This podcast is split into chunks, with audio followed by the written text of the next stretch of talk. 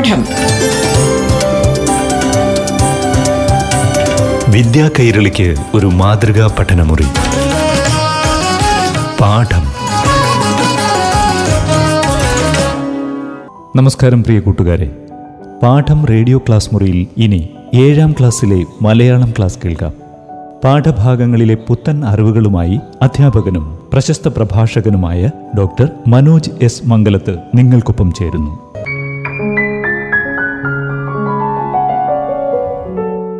പ്രിയപ്പെട്ട കൂട്ടുകാരെ എല്ലാവർക്കും നമസ്കാരം. ഇന്ന് നമ്മൾ പഠിക്കുന്നത് ഒരു സിനിമയുടെ തിരക്കഥയാണ്. പ്രശസ്തനായ തിരക്കഥാകൃത്തും രചയിതാവും സംവിധായകനും ഒക്കെയായ ജപ്പാനീസ് സിനിമാ സംവിധായകൻ അക്കിര കുറസോവയുടെ ഡ്രീംസ് എന്ന സിനിമയിലെ ഒരു ഭാഗം പീച്ച് പൂന്തോട്ട്. വളരെ മനോഹരമായ ഒരു തിരക്കഥയാണ് നമ്മൾ പരിചയപ്പെടുന്നത്. അഭ്രപാളികളിൽ നമ്മൾ കാണുന്ന സിനിമ ഓരോരോ സീനുകളാക്കി നിങ്ങളെ പരിചയപ്പെടുത്തുന്ന വളരെ ഹൃദയസ്പർശിയായ ഒരു കുട്ടിയുടെ കഥയാണ് പീച്ച് പൂന്തോട്ടം. നമുക്ക് ആ തിരക്കഥയിലേക്ക് ഒന്ന് സഞ്ചരിച്ചാലോ? ഓരോ സീനുകളായി നമുക്ക് പരിചയപ്പെടാം. സീൻ ഒന്ന് വീടിന്റെ അകം. പകൽ ഒരാൺകുട്ടി ട്രേയിൽ ചായയുമായി വരുന്നു. അവൻ അകത്തേക്കുള്ള വാതിൽ തള്ളിമാറ്റി ഒരു മുറിയിൽ പ്രവേശിക്കുന്നു. കറുത്ത പുള്ളിയുള്ള ഒരു കിമോണയാണ് അവൻ ധരിച്ചിരിക്കുന്നത്. ആ മുറിയിൽ അഞ്ച് പെൺകുട്ടികൾ എന്തോ ജോലിയിൽ മുഴുകിയിരിക്കുകയാണ്. ഇവിടെ കിമോണ എന്ന് പറയുന്നത് ജപ്പാനിലെ കുട്ടികൾ ധരിക്കുന്ന വേഷമാണ്. കുട്ടി ഇതെടുത്തോളൂ സഹോദരി.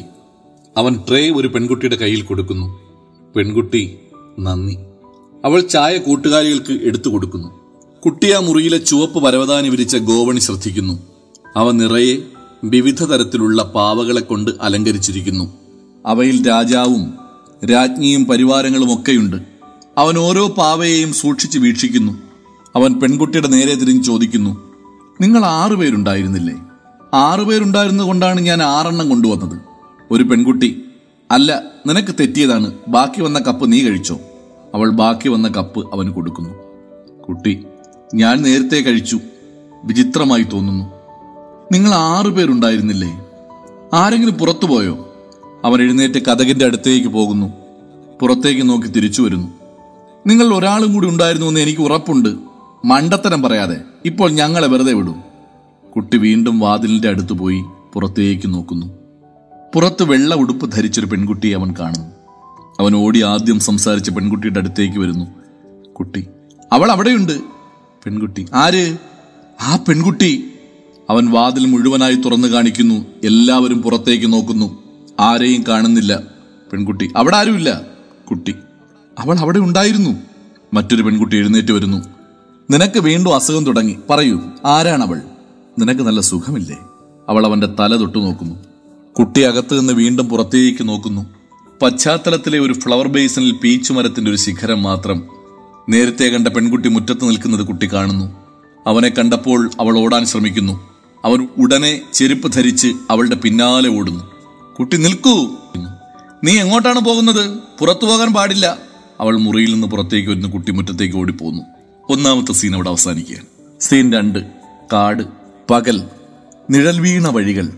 കുട്ടി ഇടവഴിയിലൂടെ ഓടി വരുന്നു ഇടവിട്ട് വളർന്ന മരങ്ങൾക്കിടയിൽ പ്രകാശവും നിഴലും ചേർന്നിരിക്കുന്നു. ഇടവഴിയിൽ നിന്ന് കുറച്ചുയർന്ന ഒരു ചെറിയ കുന്നുപോലെ തോന്നിക്കുന്ന ഭാഗത്തേക്ക് കുട്ടി ഓടുന്നു.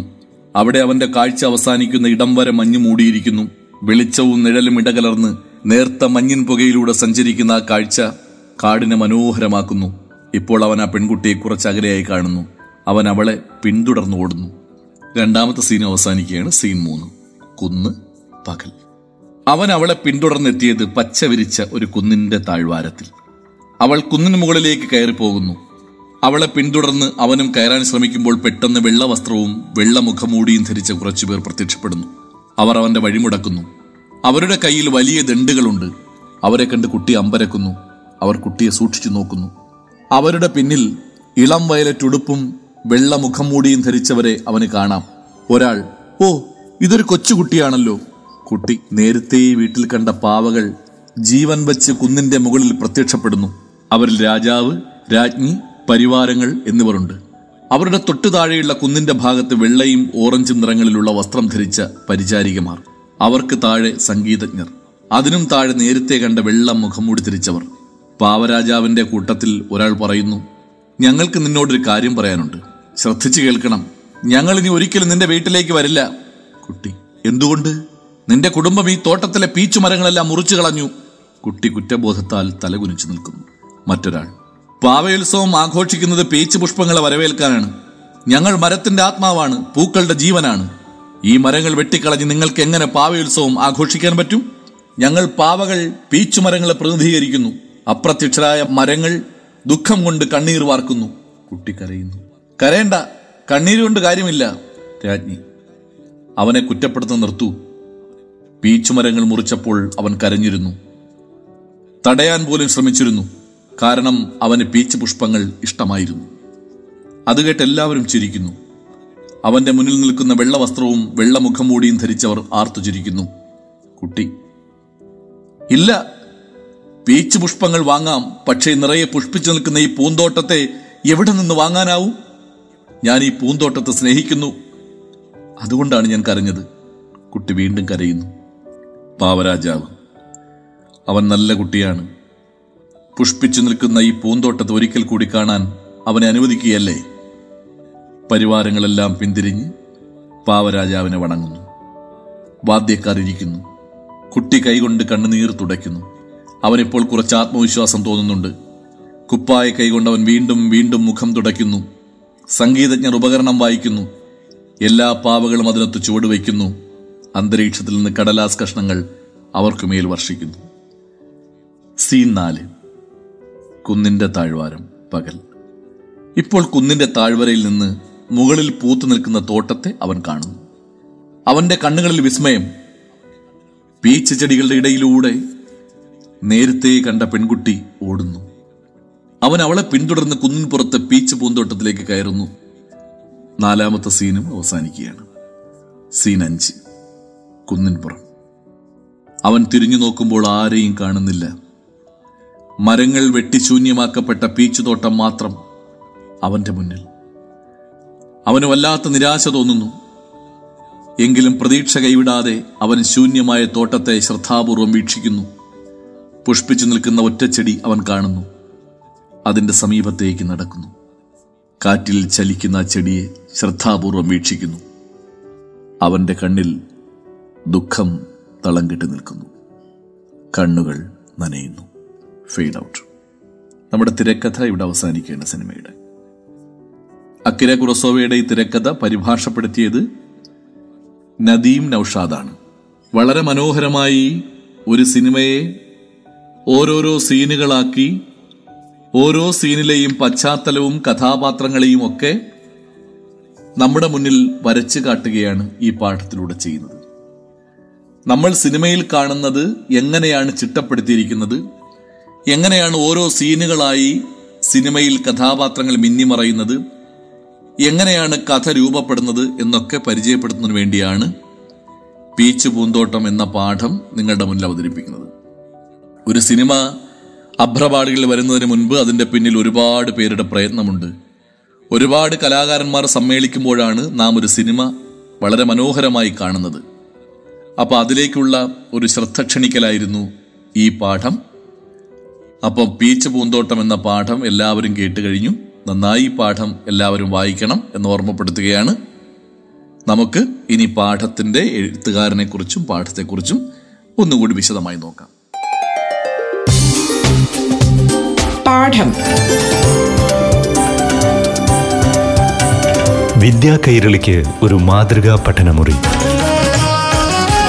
പാഠം ഒരിടവേളയ്ക്ക് ശേഷം തുടരും.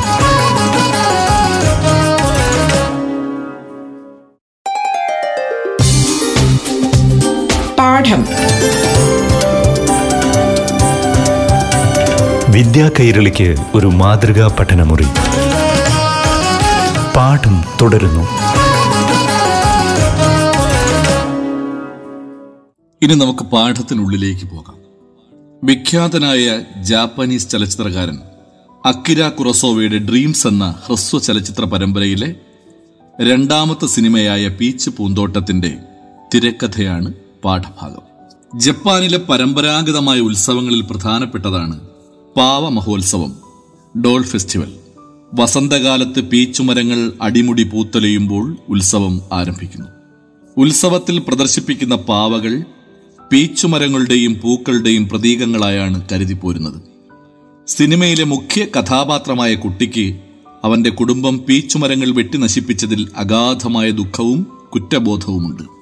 വേദനിക്കുന്ന ഈ കുട്ടിക്ക് മാത്രം കാണാവുന്ന ആറാമത്തെ ഒരു പെൺകുട്ടിയുണ്ട്. പ്രകൃതി ഒരു അദൃശ്യ സാന്നിധ്യമായി നമ്മൾ സിക്സ്ത് സെൻസ് എന്നൊക്കെ പറയും ആറാം ഇന്ദ്രിയം അതിനെ സ്നേഹിക്കുന്ന കുഞ്ഞുങ്ങളോടൊപ്പമുണ്ട് എന്നാണ് ആ പെൺകുട്ടിയിലൂടെ ചലച്ചിത്രകാരൻ വിവക്ഷിക്കുന്നത്. വലിയവരാൽ നിർദാക്ഷിണ്യം നശിപ്പിക്കപ്പെട്ട പീച്ചു പൂന്തോട്ടത്തിന്റെ ആത്മാവ് തന്നെയാവാം ആ പെൺകുട്ടി. അവൾ അവനെ പീച്ചു പൂന്തോട്ടത്തിലേക്ക് നയിക്കുന്നു. മരങ്ങൾ വെട്ടിമാറ്റപ്പെട്ട തട്ടുതട്ടായ തോട്ടത്തിൽ അവന്റെ വീട്ടിലെ പാവകൾ ജീവൻ വച്ച് നൃത്തം ചെയ്യുന്നത് അവൻ വിസ്മയത്തോടെ കാണുന്നു. മരങ്ങൾ നശിപ്പിച്ചതിന് അവർ കുട്ടിയെ കഠിനമായി ശകാരിക്കുന്നു. പീച്ച് പുഷ്പങ്ങൾ വിലയ്ക്ക് വാങ്ങാം. പുഷ്പിച്ചു നിൽക്കുന്ന പൂന്തോട്ടം എങ്ങനെ വാങ്ങാനാകുമെന്ന ചോദ്യം സിനിമയുടെ മർമ്മത്തിലേക്കാണ് വിരൽ ചൂണ്ടുന്നത്. ഇത് തന്റെ കുറ്റമല്ലെന്നും താൻ അതിനെ എതിർത്തിരുന്നുവെന്നും കുട്ടി സങ്കടത്തോടെ പറയുന്നു. കുട്ടിയുടെ നിസ്സഹായതയും നിഷ്കളങ്കതയും തിരിച്ചറിഞ്ഞാവണം. പീച്ച് പൂന്തോട്ടത്തിന്റെ ആത്മാക്കൾ അവനു മുന്നിൽ ഒരിക്കൽ കൂടി നിറയെ പൂത്തു നിൽക്കുന്ന പൂന്തോട്ടത്തിന്റെ മനോഹാരിത നൃത്തരൂപത്തിൽ പ്രദർശിപ്പിക്കുന്നു. അവസാനം പീച്ച് പൂന്തോട്ടത്തിൽ പ്രവേശിക്കുമ്പോൾ അവിടെ പുഷ്പിച്ചു നിൽക്കുന്ന ഒരു മരം മാത്രം അവശേഷിക്കുന്നതാണ് കുട്ടി കാണുന്നത്. നന്മയുടെ ഇത്തിരി കണികയെങ്കിലും അവശേഷിക്കുന്നിടത്ത് പ്രത്യാശകൾക്കും സ്വപ്നങ്ങൾക്കും സ്ഥാനമുണ്ട് എന്ന് ഈ അഭ്രകാവ്യം അടിവരയിടുന്നു. കുട്ടികൾക്ക് സിനിമ ഏറെ ഇഷ്ടമാണ്. ലോക സിനിമാ ചരിത്രത്തിലെ മഹത്തായ സിനിമകളിൽ ഒന്നിന്റെ തിരക്കഥയും ദൃശ്യഭാഷയും അവർ ഈ പാഠത്തിലൂടെ ആദ്യമായി പരിചയപ്പെടുകയും ആവാം. അതിനാൽ സിനിമയുടെ നിർമ്മാണം സംബന്ധിച്ച ചില അറിവുകൾ കുട്ടികൾക്ക് നൽകാൻ ഈ പാഠം ശ്രമിക്കുന്നുണ്ട്. പി. വിജയകൃഷ്ണന്റെ ചലച്ചിത്രത്തിന്റെ പൊരുൾ അടൂർ ഗോപാലകൃഷ്ണന്റെ സിനിമയുടെ ലോകം എന്നീ പുസ്തകങ്ങളും സർവവിജ്ഞാന കോശം പത്താം വാല്യവും റഫറൻസിനായി നമുക്ക് ഈ പാഠത്തിൽ ഉപയോഗിക്കാം. മലയാളം വിക്കിപീഡിയ സ്വതന്ത്ര വിജ്ഞാന കോശത്തിൽ ചലച്ചിത്രം എന്ന ടൈറ്റിലും ചില വിവരങ്ങൾ ലഭ്യമാണ്. അപ്പോൾ സിനിമയെക്കുറിച്ചുള്ള ധാരാളം പുസ്തകങ്ങളുണ്ട്. ഒരുപാട് തിരക്കഥകൾ നമുക്ക് വായിക്കാൻ കിട്ടും. പത്മരാജന്റെ ഒക്കെ സിനിമകളുടെ തിരക്കഥകളൊക്കെ നമുക്ക് വാങ്ങാൻ കിട്ടും. അപ്പൊ ഇത്തരത്തിൽ ഒരുപാട് തിരക്കഥകൾ വായിക്കുമ്പോൾ നിങ്ങൾക്ക് സിനിമയുടെ പിന്നാമ്പറ കാഴ്ചകളിലൂടെ സഞ്ചരിക്കാൻ കഴിയും. ഒരു സിനിമയുടെ പിറവിയെക്കുറിച്ച് നമ്മൾ തിയേറ്ററിൽ പോയി കാണുന്ന ആ സിനിമയുടെ പിന്നിൽ ഒരു എഴുത്തുകാരന്റെ ഒരുപാട് ചലച്ചിത്ര പവരുടെ ഒക്കെ ചോരയും നീരും കിനാക്കളും ഒക്കെ ഉണ്ട് എന്ന യാഥാർത്ഥ്യം ഇതിലൂടെയൊക്കെ നമുക്ക് മനസ്സിലാക്കാൻ കഴിയും. അതിലേക്ക് ശ്രദ്ധ തിരിക്കലാണ് ഈ പാഠത്തിലൂടെ ചെയ്യുന്നത്. അതിന് ഉദാഹരണമായിട്ടാണ് പീച്ച് പൂന്തോട്ടം എന്ന സിനിമയുടെ തിരക്കഥ നിങ്ങൾക്ക് തന്നത്. ഡ്രീംസ് എന്താണെന്ന് നമുക്ക് നോക്കാം. അക്കിര കുറസോവയുടെ ഡ്രീംസ് എന്ന ഒരു സിനിമാ പരമ്പര ഹ്രസ്വചിത്രത്തിന്റെ അക്കിര കുറസോവ തന്റെ എൺപതാം വയസ്സിൽ നിർമ്മിച്ച ഹ്രസ്വചിത്രങ്ങളുടെ പരമ്പരയാണ് ഡ്രീംസ്. കുട്ടിയിൽ തുടങ്ങി വൃദ്ധനിൽ അവസാനിക്കുന്ന എട്ട് സ്വപ്നങ്ങളാണ് ഈ സിനിമകൾ. പരിസ്ഥിതി പ്രശ്നം മുതൽ ആണവ ദുരന്തം വരെയുള്ള വിഷയങ്ങൾ ഇവയിൽ കൈകാര്യം ചെയ്യുന്നു. ഒരു ചലച്ചിത്രകാരന്റെ വൈയക്തികമായ സ്വപ്നങ്ങൾക്കപ്പുറത്ത് മാനവരാശിയുടെ നിലനിൽപ്പിനെക്കുറിച്ചും മനുഷ്യൻ തന്നോടും സഹജീവികളോടും ചെയ്യുന്ന അനീതിക്കെതിരെയുള്ള ഉത്കണ്ഠകളും ഈ സിനിമ പങ്കുവയ്ക്കുന്നു. പ്രകൃതിയും ജീവിതവും സംസ്കാരവും മിത്തുകളും എല്ലാം കൂടിക്കലർന്ന അവാച്യമായ ദൃശ്യാനുഭവങ്ങളാണിവ. പെയിന്റിങ്ങുകളുടെ മനോഹരമായ ദൃശ്യചാരുതയും വർണക്കൂട്ടുകളും അതീവ ഹൃദ്യമായി ഉപയോഗപ്പെടുത്തിയിരിക്കുകയാണ് കുറസോവ. ഇതിൽ ആദ്യത്തെ രണ്ട് സ്വപ്നങ്ങളായ മഴയും വെയിലും sunshine through the rain peach പൂന്തോട്ടം ദ പീച്ച് ഓർച്ചാർഡ് എന്നിവ ചലച്ചിത്രകാരന്റെ ബാല്യകാലത്തെ പ്രതിനിധീകരിക്കുന്നതു എന്ന് സ്പഷ്ടം. ജാപ്പനീസ് പാരമ്പര്യത്തിലെ നിത്യപ്രമേയമായ ഭയവും വാഗ്ദാനവും വിശ്വാസവും തമ്മിലുള്ള സംഘർഷമാണ് ഇവയുടെ ആധാരം. ആരാണ് അക്കിര കുറസോവ? സിനിമയുടെ സമസ്ത മേഖലകളിലും അസാധാരണമായ ഉൾക്കാഴ്ച ഉണ്ടായിരുന്നു എന്നതിനാൽ ലോക സിനിമയുടെ ചക്രവർത്തി ദൃശ്യഭാഷയുടെ ഷേക്സ്പിയർ എന്നീ വിശേഷണങ്ങളിൽ അറിയപ്പെടുന്ന വിഖ്യാതമായ ജാപ്പനീസ് ചലച്ചിത്ര പ്രതിഭ. ആയിരത്തി തൊള്ളായിരത്തി നാൽപ്പത്തി മൂന്ന് മുതൽ ആയിരത്തി തൊള്ളായിരത്തി തൊണ്ണൂറ്റി മൂന്ന് വരെയുള്ള നീണ്ട അൻപത് വർഷങ്ങളിൽ മുപ്പതോളം സിനിമകൾ സംവിധാനം ചെയ്തു. ആയിരത്തി തൊള്ളായിരത്തി പത്ത് മാർച്ച് ഇരുപത്തി മൂന്നിന് ടോക്കിയോയിലുള്ള ഓമോരി ജില്ലയിലെ ഓയിച്ചോ എന്ന സ്ഥലത്താണ് അദ്ദേഹം ജനിച്ചത്. ഒരു ചിത്രകാരൻ എന്ന വിജയകരമല്ലാത്ത തുടക്കത്തിന് ശേഷം ആയിരത്തി തൊള്ളായിരത്തി മുപ്പത്തി ആറിലാണ് കുറസോവ ചലച്ചിത്ര രംഗത്തേക്ക് കടന്നത്. ആദ്യകാലത്ത് സഹസംവിധായകനായും തിരക്കഥാകൃത്തായും നിരവധി സിനിമകളിൽ ജോലി ചെയ്ത അദ്ദേഹം രണ്ടാം ലോക യുദ്ധകാലത്ത് ജനപ്രിയ ചിത്രമായ സാൻഷിരോ സുഗാതയിലൂടെയാണ് സ്വതന്ത്ര സംവിധായകൻ എന്ന നിലയിൽ അരങ്ങേറ്റം കുറിക്കുന്നത്. യുദ്ധാനന്തരം അക്കാലത്ത് പുതുമുഖമായിരുന്ന ടോഷിരോ മിഫുൻ എന്ന നടനെ മുഖ്യ കഥാപാത്രമാക്കി സംവിധാനം ചെയ്ത കുടിയൻ മാലാഖ അതായത് ഡ്രങ്കൻ ഏഞ്ചൽ എന്ന നിരൂപക പ്രശംസ നേടിയ ചിത്രം അദ്ദേഹത്തിന് ജപ്പാനിലെ ശ്രദ്ധേയനായ യുവ സംവിധായകൽ ഒരാൾ എന്ന പേര് നേടിക്കൊടുത്തു.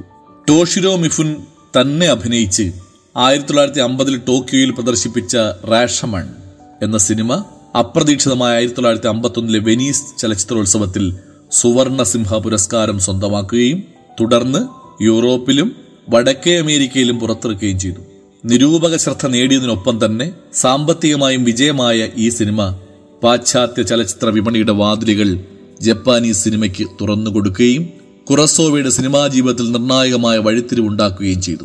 ആയിരത്തി തൊള്ളായിരത്തി അമ്പതുകളിലും ആയിരത്തി തൊള്ളായിരത്തി അറുപതുകളുടെ തുടക്കത്തിലും ഏതാണ്ട് എല്ലാ വർഷത്തിലും കുറസോവ സിനിമ ചെയ്തു. ക്ലാസിക് സിനിമകളായി പരക്കെ അംഗീകരിക്കപ്പെട്ട ഇക്കിരു ഏഴു സമുറായികൾ യോജിംബോ തുടങ്ങിയവ ഈ കാലത്ത് നിർമ്മിക്കപ്പെട്ട കുറസോവ ചിത്രങ്ങളാണ്. ആയിരത്തി തൊള്ളായിരത്തി അറുപതുകളുടെ പകുതിക്ക് ശേഷം ഒരുപാട് മങ്ങിപ്പോയെങ്കിലും സിനിമാ ജീവിതത്തിന്റെ അവസാന കാലങ്ങളിൽ പ്രത്യേകിച്ചും കഗേമുഷ റാൻ എന്നീ ചിത്രങ്ങൾ അദ്ദേഹത്തിന് വീണ്ടും അംഗീകാരങ്ങൾ നേടിക്കൊടുത്തു. എൺപതാം വയസ്സിൽ ചെയ്ത ഡ്രീംസ് ഒരു ചലച്ചിത്ര കാവ്യമായി കണക്കാക്കപ്പെടുന്നു. ആയിരത്തി തൊള്ളായിരത്തി തൊണ്ണൂറിൽ ലോകം മുഴുവനായുള്ള പ്രേക്ഷകരെയും സിനിമാ പ്രവർത്തകരെയും സ്വാധീനിക്കുകയും ഭാവനാസമ്പന്നമാക്കുകയും ആനന്ദിപ്പിക്കുകയും ചെയ്തതിന് ആജീവനാന്ത സംഭാവനയ്ക്കുള്ള ഓസ്കാർ പുരസ്കാരം അദ്ദേഹം സ്വന്തമാക്കി. മരണാനന്തരം അമേരിക്കയിലെ ഏഷ്യൻ വീക്ക് മാസികയും സി എൻ എന്നും കല സാഹിത്യം സംസ്കാരം എന്നീ വിഭാഗത്തിലെ നൂറ്റാണ്ടിന്റെ ഏഷ്യക്കാരനായി അദ്ദേഹത്തെ തിരഞ്ഞെടുക്കുകയും കഴിഞ്ഞ നൂറ്റാണ്ടിൽ ഏഷ്യയുടെ പുരോഗതിക്കായി ഏറ്റവും കൂടുതൽ സംഭാവന നൽകിയ അഞ്ചുപേരിൽ ഒരാളായി പ്രഖ്യാപിക്കുകയും ചെയ്തു. ആയിരത്തി തൊള്ളായിരത്തി തൊണ്ണൂറ്റിയെട്ട് സെപ്റ്റംബർ ആറിന് അക്കിര കുറസോവ വിട പറഞ്ഞു പ്രിയപ്പെട്ട കൂട്ടുകാരെ സിനിമാ ചരിത്രത്തിൽ വേറിട്ട അധ്യായം കെട്ടിപ്പടുത്ത തന്റേതായ സാമ്രാജ്യം വെട്ടിപ്പിടിച്ച ചക്രവർത്തിയായിരുന്നു അക്കിര കുറസോവ. സിനിമയുടെ തുടക്കം മുതൽ ഒടുക്കം വരെ തന്റെ ജീവിതം അതിനായി സമർപ്പിച്ച ചലച്ചിത്രകാരൻ. വ്യത്യസ്ത ഭാവങ്ങളിലൂടെ വ്യത്യസ്ത കഥാപാത്രങ്ങളിലൂടെ ലോകശ്രദ്ധ മുഴുവൻ നേടിയെടുത്ത ചലച്ചിത്ര രംഗത്തെ അതികായൻ.